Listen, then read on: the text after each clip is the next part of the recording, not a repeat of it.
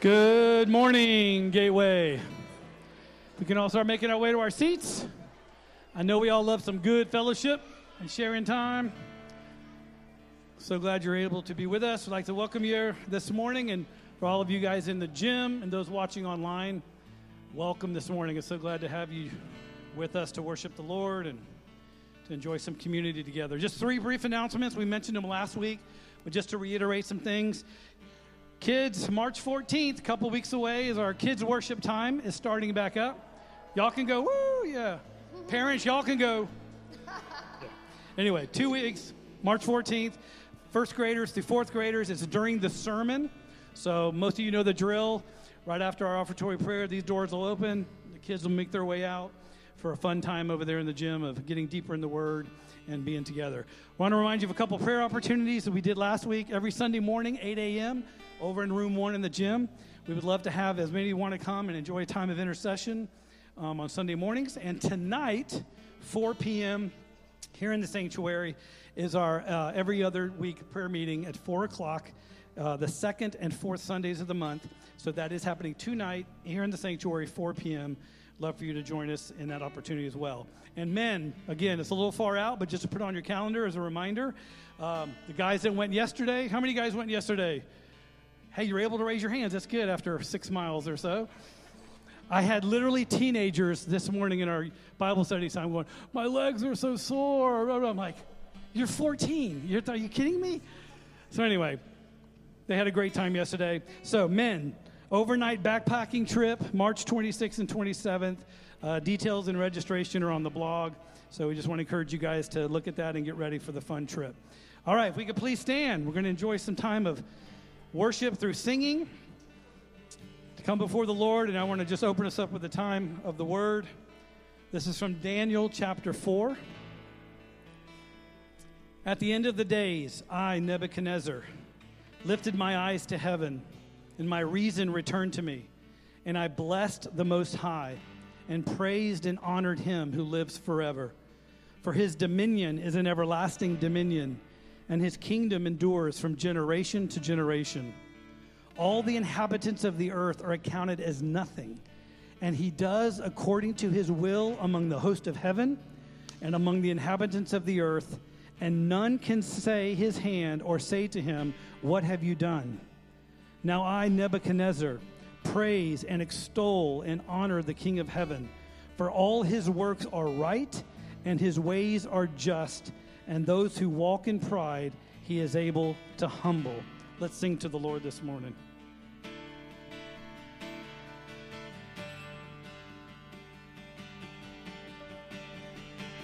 All right, guys, you sing with me. We'll sing the first part of this, and then, ladies, you will echo with Nikki, okay? From the ends. From the ends of the earth. From the ends of the earth. From the depths of the sea. From the depths of the sea. From the heights of the hill. From the heights of the heavens.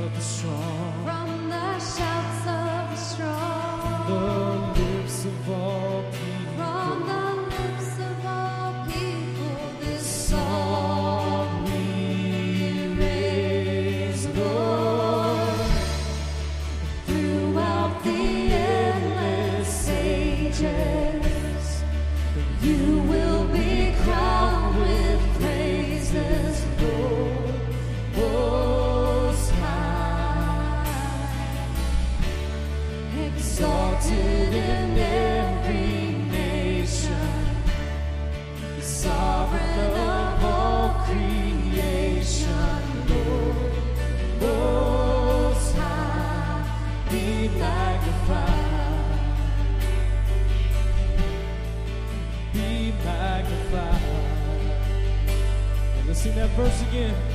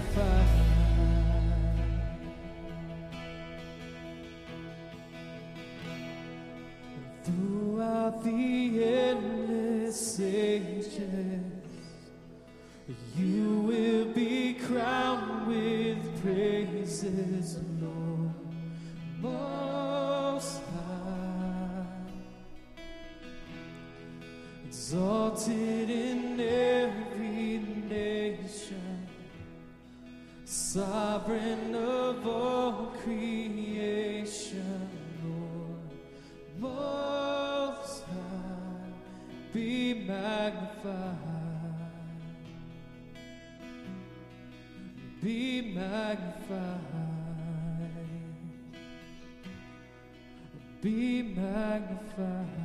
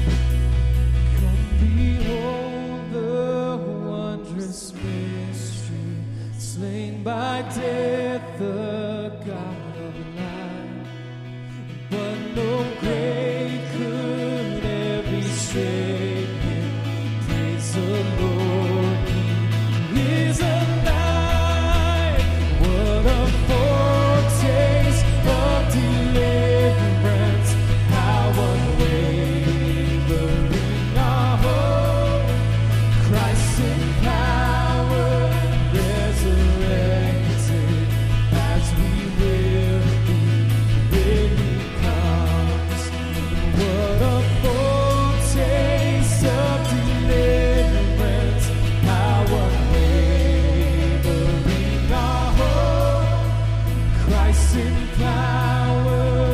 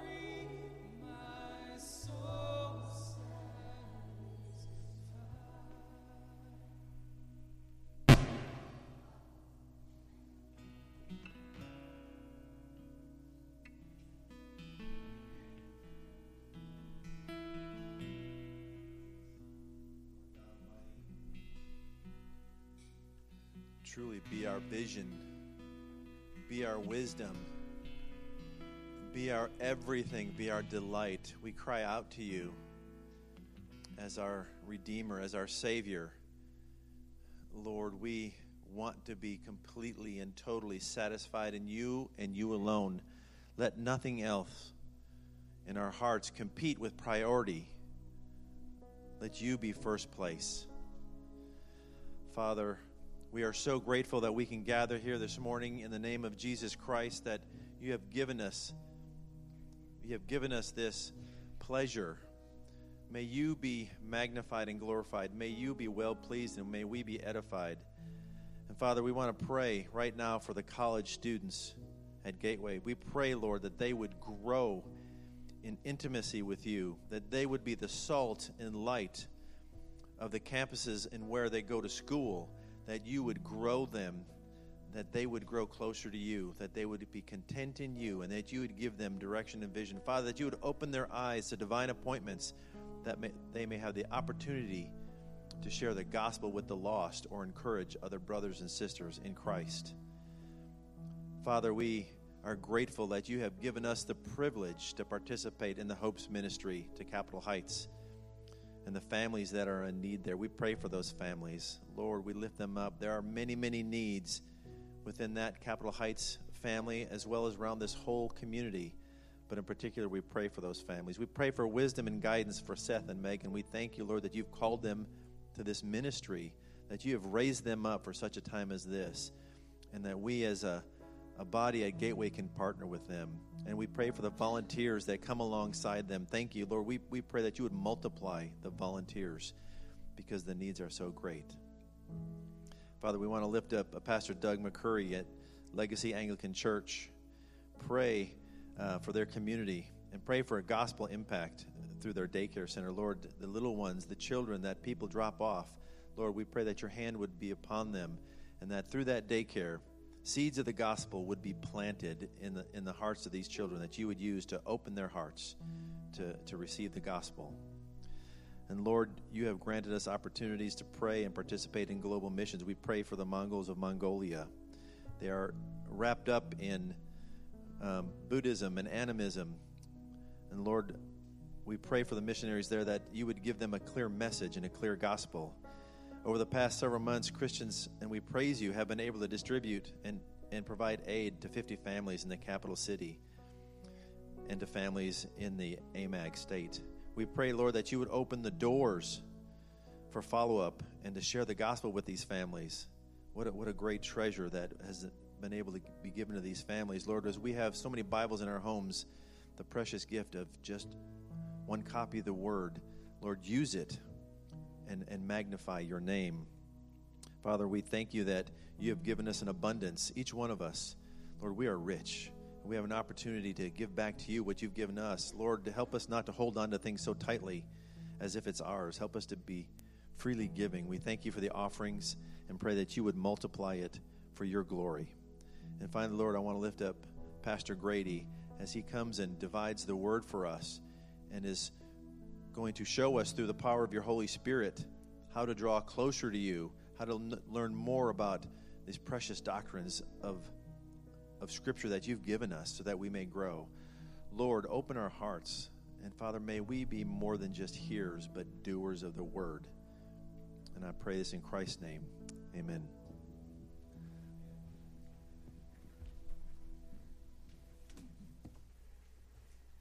Well, good morning, Gateway family. Oh, y'all sound sleepy still. Good morning, Gateway. Good morning. There we go. It is great to see you this morning. For those here in the sanctuary, for those in the gym, and those at home, we're so glad that we get to gather together as a body of Christ to worship the Lord, to sing His praises, to pray as Mark was just praying for us, and now to open God's Word and study His Word together. Friends, what a blessing this is for us. If you were with us last Sunday, I mentioned to you we're starting a new series, new teaching emphasis for the next year here at Gateway. We're calling it Rooted, Grounded in the Word. And as we kind of kick off our new emphasis in our new teaching series for this year, we are looking at two foundational, two fundamental questions to help us understand why we're doing this and how we're doing this. Last week we looked at the why question. Why is it important to know what we believe? And last week we turned to Ephesians chapter 4 and we saw the answer to it. The, the reason it's important to know what we believe is for our own good, for the good of one another the church, and for the good of the lost. And we saw just the impact there is in us knowing what we believe, that it grows us spiritually, it grows us into Christ likeness. And the more we know what we believe, the more it makes us stable in such an unstable world. We also saw the benefit that comes to one another as we go deeper into what we believe, and that helps unify us as believers together. But it also helps us grow and encourage each other to growth. We saw last week as well that the more we know what we believe, the better we are able to together as a body of believers make Christ known to a world around us that does not know him. Much is at stake in knowing what we believe. That is the why now, today we turn to the how. How are we going to go deeper and help each other know what we believe? So, there's a question for us for the morning I want you to see, and that's this How do we help each other become more rooted in what we believe? So, kind of following the pattern we're going to do this year, there's a question, then we're going to dig into God's Word to find the answer. So, how do we help each other become more rooted in what we believe? How do we help each other grow spiritually? We're going to do two things this morning to do that. Number one, we're going to look at Scripture. I want us to look at a, a particular text. So, find Colossians chapter 3 this morning. Because in Colossians 3, we see an answer from God's word about how we're to relate and how we're to help each other grow. Once we unpack Colossians 3 this morning, then we'll tell you some practical things we as a church are going to offer this year to help us become more rooted together in God's Word. Now, as you look at Colossians, as we start reading in it this morning, you're going to see a lot of similarities to what we looked at in Ephesians, the text we were in last week, but also what we studied as a church family two years ago. And there's a reason they're similar. they're written the same year. Both, Col- both Colossians and Ephesians were written around AD 62. Paul was in prison when he wrote both of these, and he was writing to help churches in particular cities. And Ephesians was written to the believers in Ephesus. This was written to the people in the town of Colossae. And we're going to pick up this morning is in Colossians chapter 3, verse 16. We're in the middle of a section here where Paul is telling us how our lives are to be different if we're a Christian. He's showing us what, what we call a new life in Christ looks like. That if we're a follower of Christ, this is what should be different in our lives. Before the verses we get to this morning, Paul has told us what we're to put off. If you think about Paul's language, we studied Ephesians, to follow Christ, we put off, we get rid of our lives certain things that are not Christ like. But then we intentionally put on, we add to our lives by God's grace certain virtues, certain Christ like things we should do. So the verse we come to this morning in Colossians 3 is in the middle of this, what it looks like to walk with Christ. It's in the middle of the section about what we put on, what we're to add to our lives. So as we look at Colossians 3:16, I want you to be looking for how do we help each other grow in what we believe? And we'll find the answer right here. So can I ask you to stand please in honor of the reading of the word of God, Colossians chapter 3 starting in verse number 16. Let the word of Christ dwell in you richly, teaching and admonishing one another in all wisdom, singing psalms and hymns and spiritual songs with thankfulness in your hearts to God. Would you pray with me? Father, we thank you for your word. We thank you for the power of your word. And Lord, I pray this morning in my heart and the heart of these precious brothers and sisters, God, that you would deepen us in our love for your word and our desire for your word and our just heart to talk about your word with one another. So take your word and apply it to our lives as only you can. We ask in Jesus' name. Amen. Thank you, and you may be seated. So, our question for the morning how do we help each other become more rooted in what we believe? Here's the idea I want you to see from Colossians chapter 3 this morning. Simply this God calls us to intentionally discuss the Bible with one another to help each other grow. There's not a hard answer to the question here. How, what is God's design for you and I to get rooted, to go deeper in the Word of God? And it's to help one another. It is to us be discussing the Bible with one another. Because this is the normal Christian life. This is not just for the pastors and elders, not just for the deacons and the Sunday school teachers. If we are a follower of Christ, this is His expectation for us is that we are putting on, we are seeking to regularly do something, and that's to be talking about the Bible and how it affects us with one another so we can help each other become rooted, so we can help each other be grounded in the Word. I want you to see that in Colossians 3 this morning. So let's go back to Colossians 3, verse number 16. And in this, there's only one command here in this whole text. And I want you to see this at the very beginning of verse 16. It's simply this Let the word of Christ dwell in you richly. So the only command we have here is let the word of Christ dwell in you. Everything else that follows, teaching, admonishing, singing, these would be what we call participles. These are supporting the idea. The only imperative, the only command, the only verb here for us is this to let the word of Christ dwell in you richly. So let's start with that command this morning. The emphasis of this command is the word of Christ. Now, it's the only place in the whole New Testament you see this phrase, the word of Christ. So what does it mean?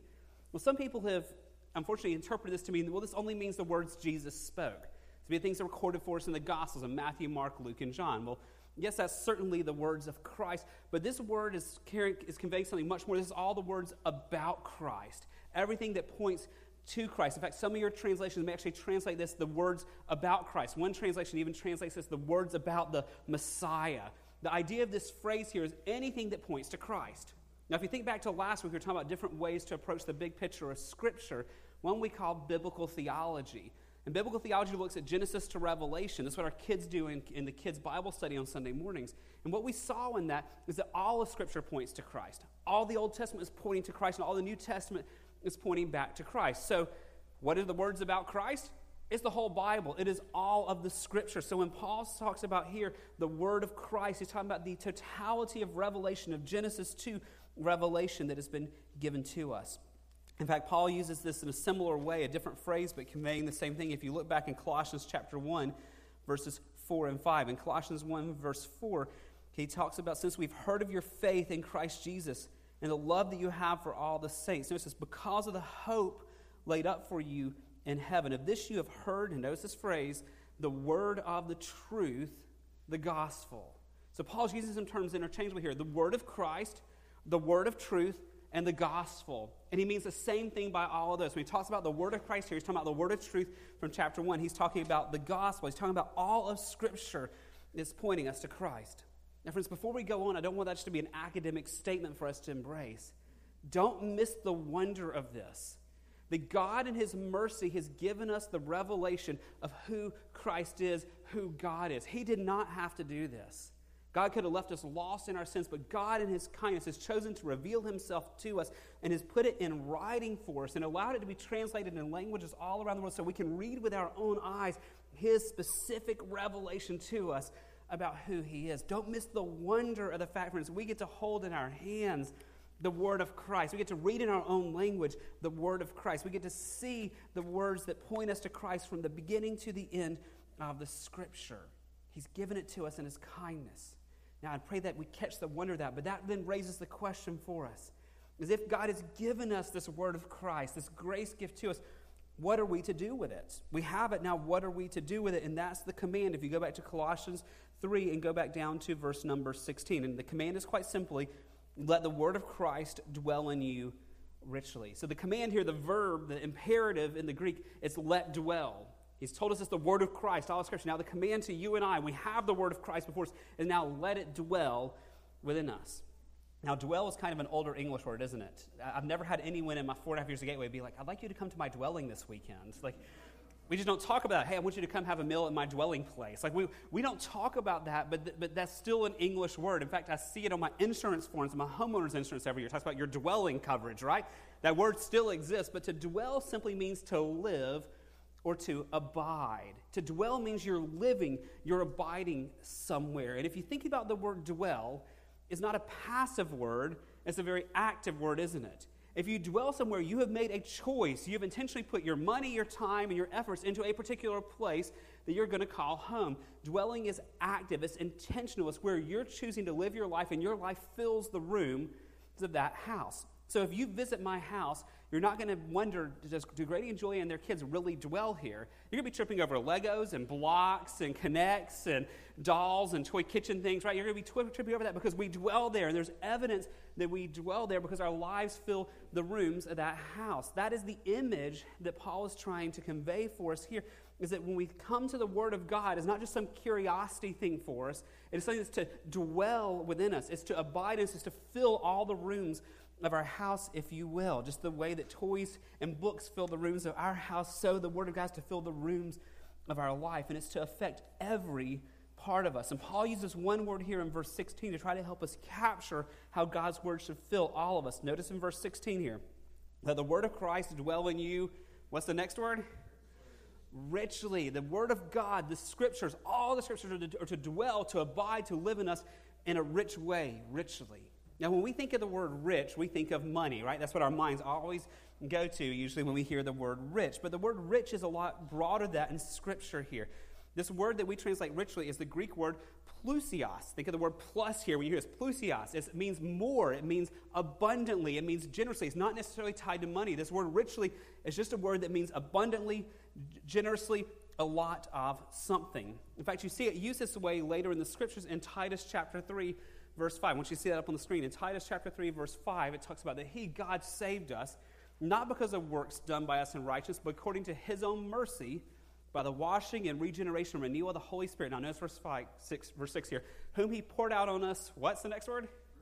Richly. That God poured out into us very richly through Jesus Christ, our Savior. The Holy Spirit has been given to us by God richly, abundantly, generously to fill all of us. That God gives us the Holy Spirit richly to dwell in us, to abundantly fill us, to shape our whole lives. And likewise, He's given us the Word of God with, the intent that His Word would dwell in us, would fill us, would abundantly shape our lives. But you notice how that goes hand in hand here.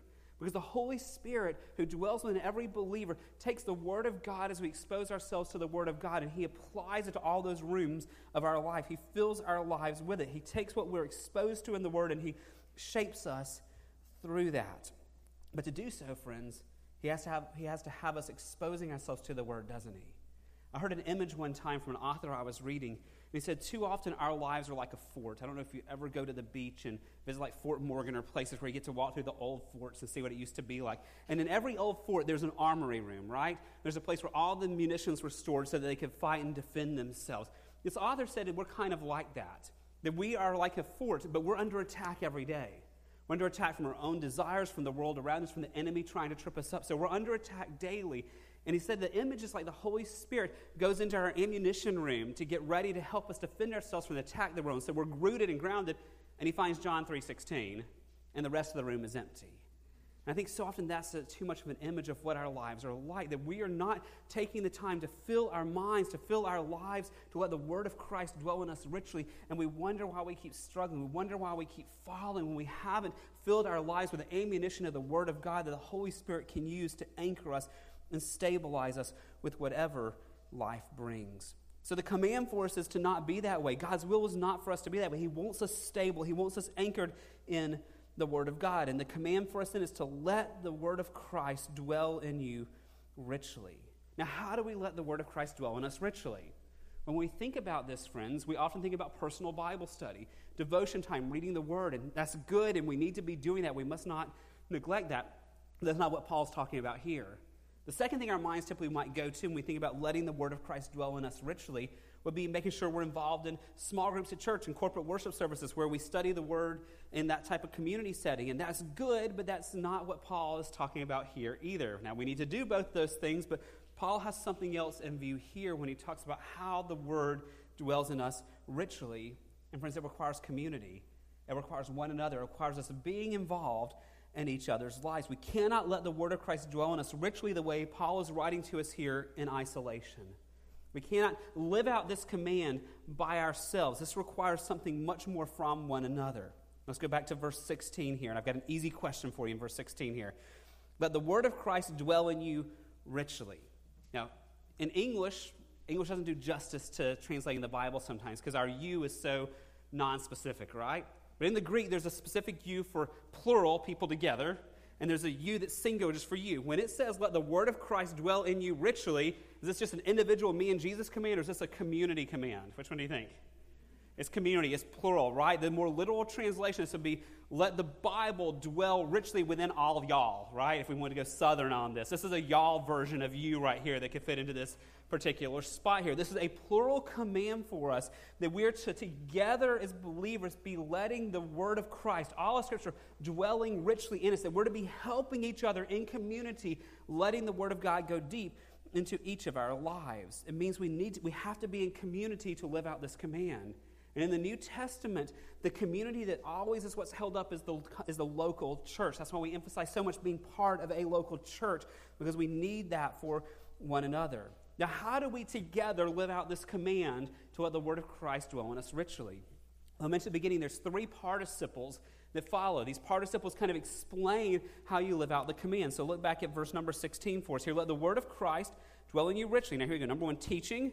Number two, and admonishing one another in all wisdom. And number three, singing psalms and hymns and spiritual songs with thankfulness in your heart to God. So Paul gives us three impair, or sorry, three participles here to tell us how to obey the command that as we're to be teaching, admonishing, and singing. Now, the singing is a sermon for another day. I don't have time this morning to do justice to all that. That's not our focus this morning. But I do want you just very quickly to notice the connection here between singing and teaching and instruction in the church. By God's design, our songs are to be songs of worship to Him, but there also be songs to instruct each other. We sing what we sing to worship God, but also to build up one another in the church. This is not a concert. That's why we don't just stand here and listen to Justin and Nikki and the other singers sing. This is a chance for us together to proclaim as an act of worship to God what we believe and to encourage one another and to teach one another as we sing, reminding each other of the gospel truths that we sing. That's why we're so careful here about what we sing about and so grateful for Justin's oversight of that for us. And that's a sermon for a whole nother day. But today I want to focus on these first two participles here that tell us how do we let the word of Christ dwell in us richly. And notice those next two words here. It's, it's, we're told to do this by teaching and admonishing one another. So, how do we, as community of believers, help each other grow in being rooted in the Word? We teach each other and we admonish one another. I remind you, friends, again, this is written to every believer. This is not just instruction for the pastors, elders, deacons, and Sunday school teachers. If you are in Christ, this is God's instruction for you. It is His will for you that you be open to letting other believers into your life to teach and admonish you, but to you likewise be getting into other believers' lives to teach and admonish them. This is a normal Christian life, in this two way street where we're teaching and admonishing, and others are teaching and admonishing us, that we're all in this together. Now, what do these words mean? Teaching, well, it means teaching, right? teaching just means we're communicating truth to someone else so they understand it. The goal of teaching is understanding. So we're in each other's lives trying to help make sure we understand something together. But how about this word admonishing? It's a different word, and it communicates something with a little bit more passion than teaching. Though teaching has passion, this idea of admonishing takes that passion to a whole different level here. When you're admonishing, you're strongly encouraging or you're warning. So if you're admonishing someone, you're strongly encouraging them or you're warning them. This can be about their behavior this can also be about their beliefs. So you can admonish, you can encourage, you can correct, you can warn about beliefs or about behavior. So the idea here is if you're in a relationship with another Christian and they're struggling to do what is right, you're encouraging them to do that what is right, even though it's hard. You're admonishing them. If you're in a relationship with another believer and they're struggling to think correctly, because we all struggle to think correctly at different times, you're there to help them think correctly when they're struggling to do so. Friends, the reality is any one of us can be deceived by the enemy. Because any of us can be lured away by sin. And so we need each other to teach and admonish one another. And isn't that what we just saw at the end of James? If you think back just a few weeks ago when we finished our year long journey through James, James chapter 5, verse 19. I want you to see that up on the screen because the very last few verses of James 5 19 says, My brothers, and that's to all believers, if anyone among you wanders from the truth and someone brings him back, someone admonishes him, look what happens. Let him know that whoever brings back a sinner, whoever's taught and admonished to help this, this believer, will, from his wandering, will save his soul from death and will cover a multitude of sins. Friends, we have a God given responsibility to do that with each other. And back here in Colossians 3, Paul just summarizes what James basically said this idea of we're teaching and admonishing one another. I want you to notice something here. What we teach and admonish with and how we teach and admonish is also very important. And Paul doesn't neglect that as well because there's a right and a wrong way to teach and admonish. First, let's start with the content. What do we teach and admonish one another with? Well, Paul tells us very specifically our teaching and admonishing is not how to have the best Disney vacation on the planet, not how to be the most effective coupon or how to fix your car. Though it's not wrong to talk about those things and help each other with, with life in general. That's not in view here. Like, if you want to go talk about roller coasters with me, I'll take you to a cup of coffee and we'll talk about the best theme parks in the country, and that's fun, but that's not teaching and admonishing. That's not what is in view in this text. The focus here is teaching and admonishing Scripture, sharing the Bible with one another. Again, go back to verse 16. Let the word of Christ, the totality of Scripture, dwell in you richly. Notice this teaching and admonishing one another in all what? In all what?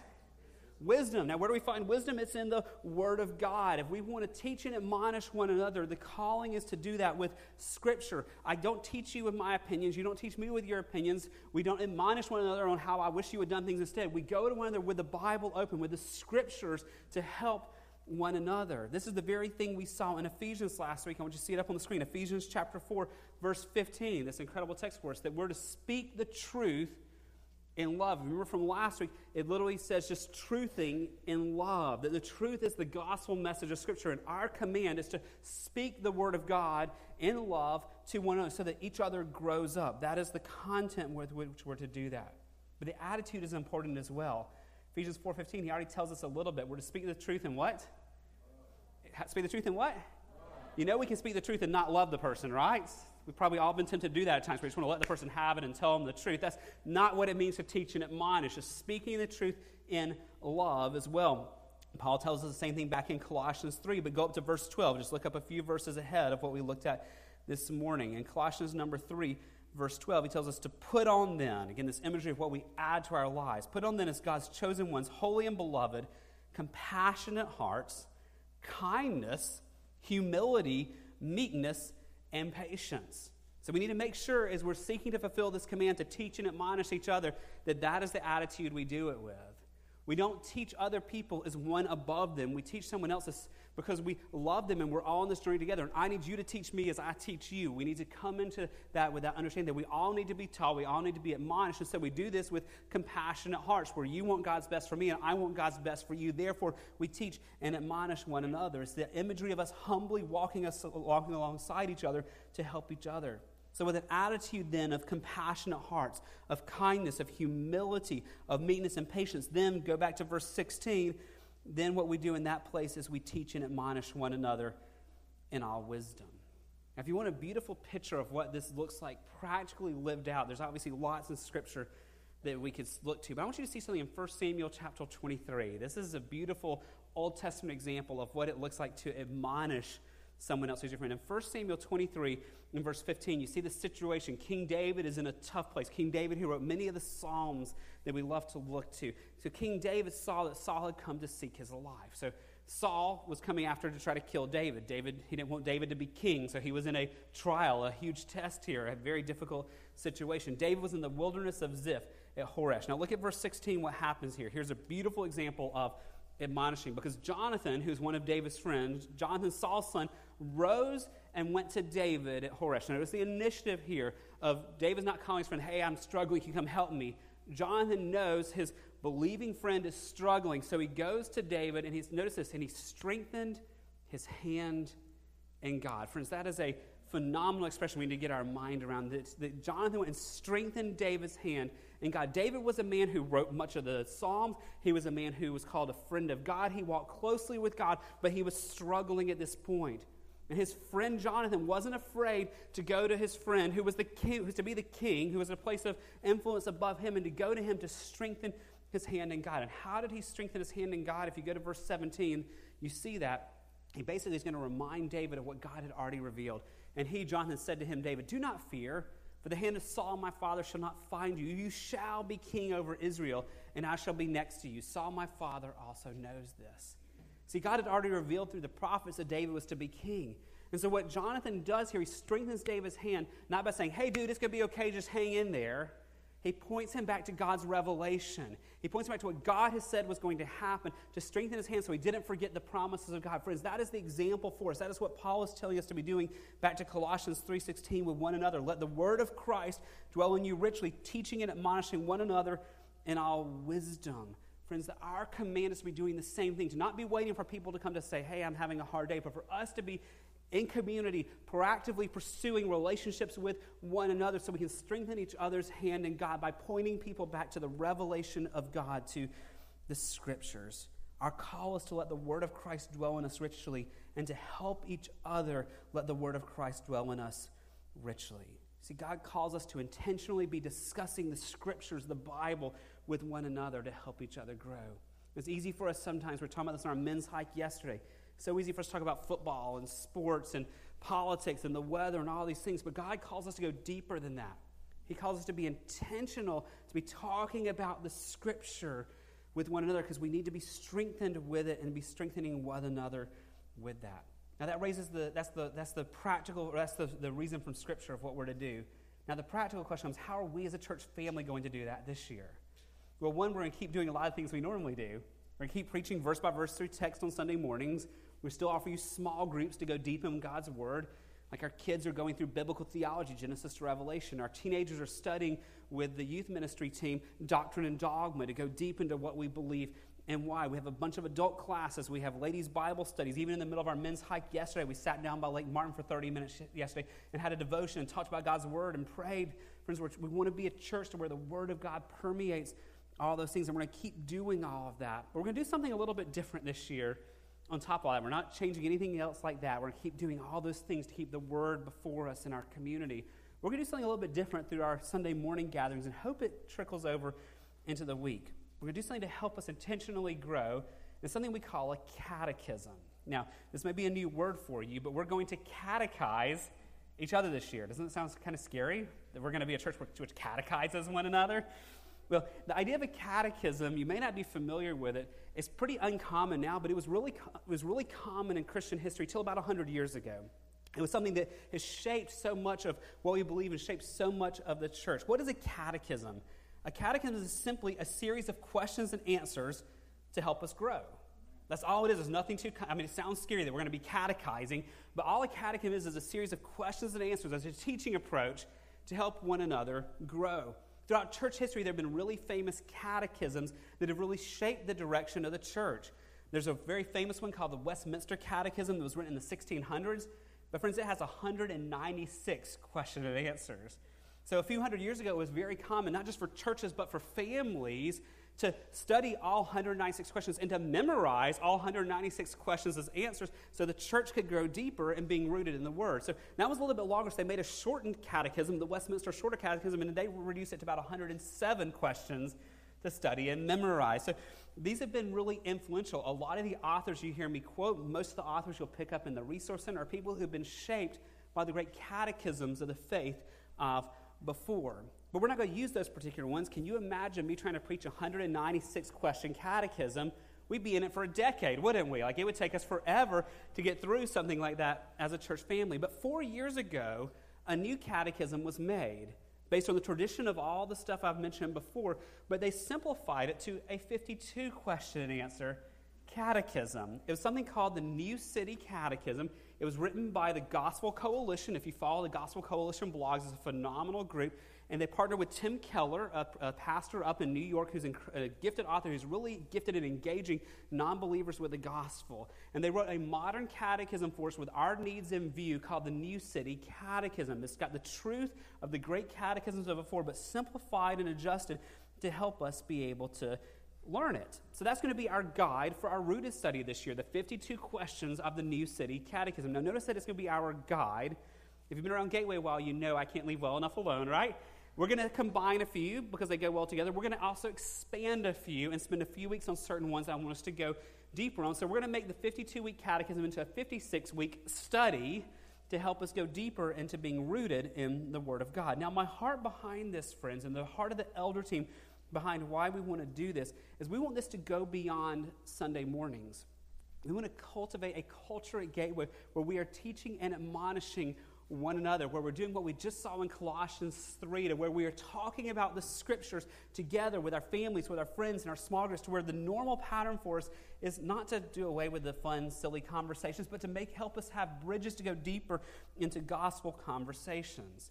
Now, to do that, again, that's going to be our guide for the next 56 weeks. We'll take a question from the catechism, we'll look at the answer, but we'll go into a passage of scripture. So next week we'll start with question one What is our only hope in life and death?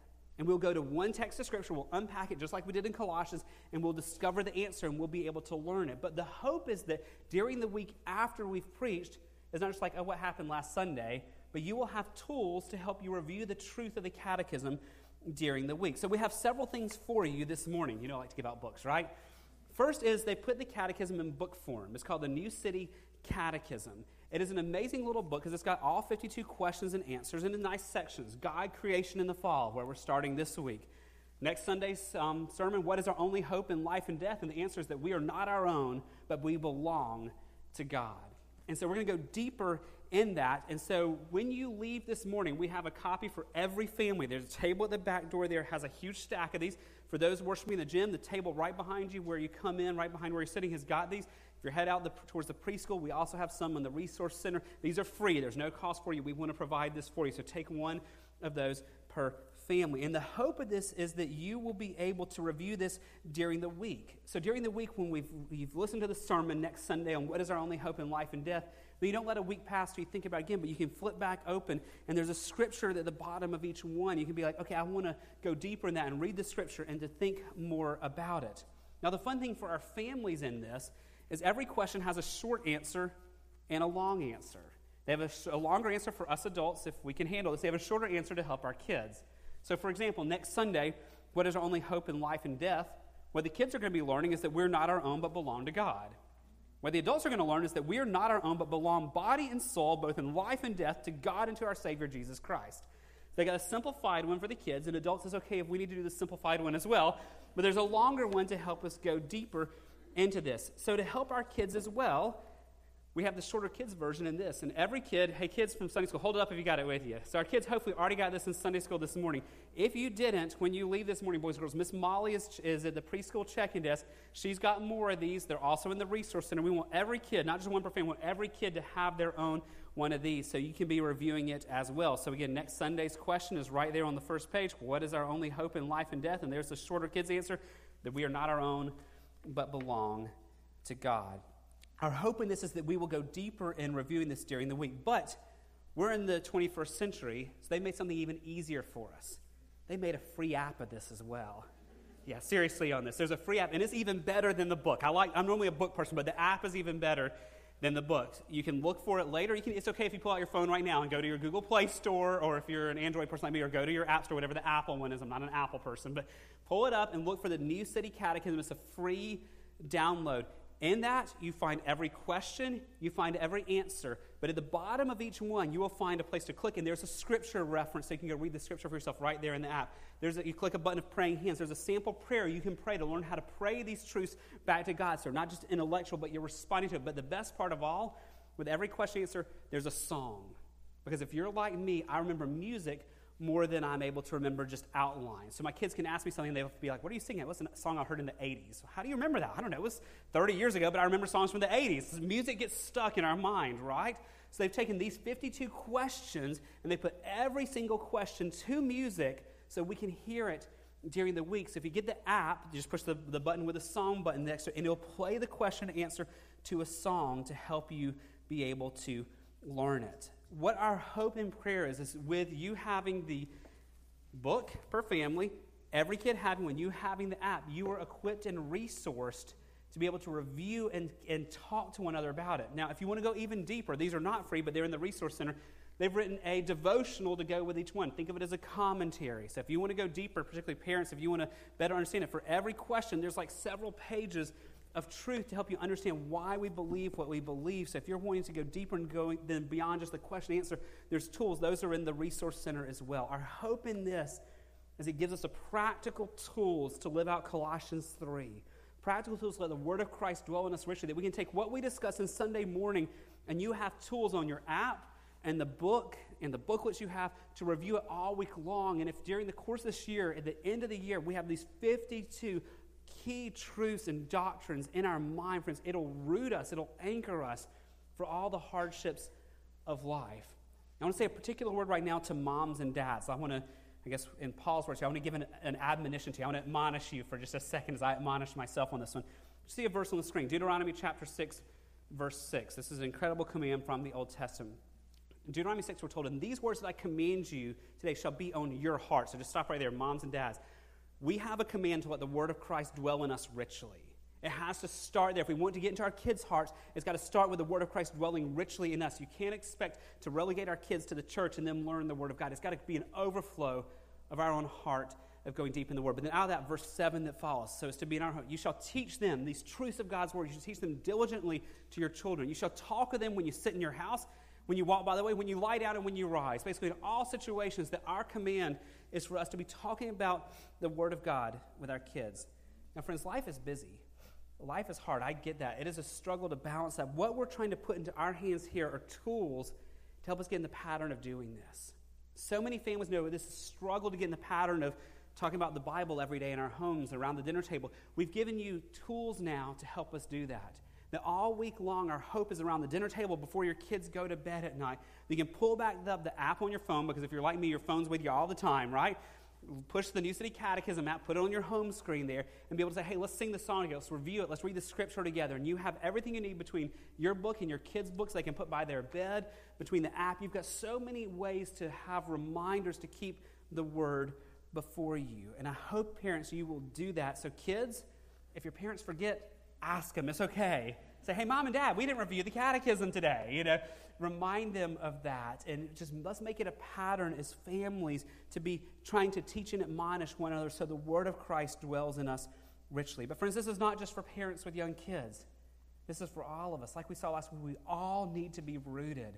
We all need to be grounded in the Word of God so that we can help one another, so we can share the gospel of all, so we can be stable and mature ourselves. So I hope even if whatever stage of life you're in, whether you're empty nester, whether you're single, whether you're a teenager or a college student, I hope you will grab these tools and use them as just simply that as tools to help us live out Colossians 3 to let the word of Christ dwell in us richly. And I hope that small groups and friends, when you're together, when you're hanging out at Prevail Union downtown, that you're sitting there and you say, hey, let me talk about what, what are you learning in the catechism this week? What is this truth doing for you? And that this will just become the normal pattern for us as a church family of talking about the word of God with one another. So, how do we help each other become more rooted in what we believe? Quite simply, by intentionally discussing the Bible with one another. Friends, you don't have to use the New City Catechism to do that. You don't have to use these tools to do that. The command here is to let the Word of Christ dwell in us richly. And from that, we teach and admonish. Whatever that looks like, please do. But these are tools we hope to provide to you to utilize to help you do that. Let's become people who are intentional at letting the Word of Christ dwell in us richly. Would you pray with me? Father, we thank you for your Word. God, we thank you for the power of your word. We thank you that your word is living and active and sharper than any two edged sword. And Lord, I do pray for myself and for these precious friends here, Lord, that you would make us a people who are really rooted in your word. God, that even this week in each of our hearts, that you would just stir our hearts and stir our affections, Lord, to desire your word, to want more of your word, to want to read it individually, to want to read it with our families, to want to read it with our friends, to want to just to hunger and thirst for your word, because God, we want to hunger and thirst for you. Lord, we can't produce that in our hearts. Lord, I can't make my heart want your word. But God, your Holy Spirit who dwells within us so abundantly can create these desires in us. So, Lord, in my heart and the heart of these brothers and sisters, we would ask this week that the Holy Spirit would so fill us and so stir our affections that we find a deeper hunger than we've ever felt before to let the word of Christ dwell in us richly. Lord, I pray is that we feast on your word this week, that it was so satisfying, so we just want more and more and that we would just hunger and thirst after you. Lord, I thank you that you provide us with tools to think that we're in a place and in a culture and a time to where we can have commentaries and catechism books for kids and adults and apps on our phone to remind us of these things. Lord, thank you for these tools, but Lord, we know that these tools aren't going to change our hearts, only you can. So I pray we'd use these tools wisely, but Lord, ultimately we would look to you, someone who sanctifies us, who grows us, who shapes us, who is molding us into being the people you want us to be. And Lord, in the end, we just pray that you'll be glorified, Lord, as we are transformed as your people through the power of your word and your Holy Spirit living within us. And we ask it in Jesus' name. Amen. Would you stand, friends, as we're about to sing our closing song this morning? And I mentioned this, we sung this last week. We're going to sing it again today. Because this is basically a catechism put to music. Again, I know the idea of a catechism may seem strange or different to you, but this is all a catechism is. We're asking a question What is our only hope in life and death? and then we're going to proclaim the answer together Christ alone, Christ alone. As I said earlier, we do this to worship God. When we proclaim these truths, we're acknowledging God's greatness and His glory, and we're singing to Him. We're also singing this to build up one another. Because, friends, I need reminders of what is my hope in this life, and you need reminders of what is your hope. So, as we sing this congregationally together, we're affirming one another, we're encouraging, we're teaching, we're admonishing one another through song as we worship the Lord. So, let's do that together. What is our hope in life and death? Christ alone, Christ alone. What is our only confidence? That our souls to Him belong, who holds our days within His hand. What comes apart from His command, and what will keep us to? The love of Christ in church we sang, and oh, sing hallelujah.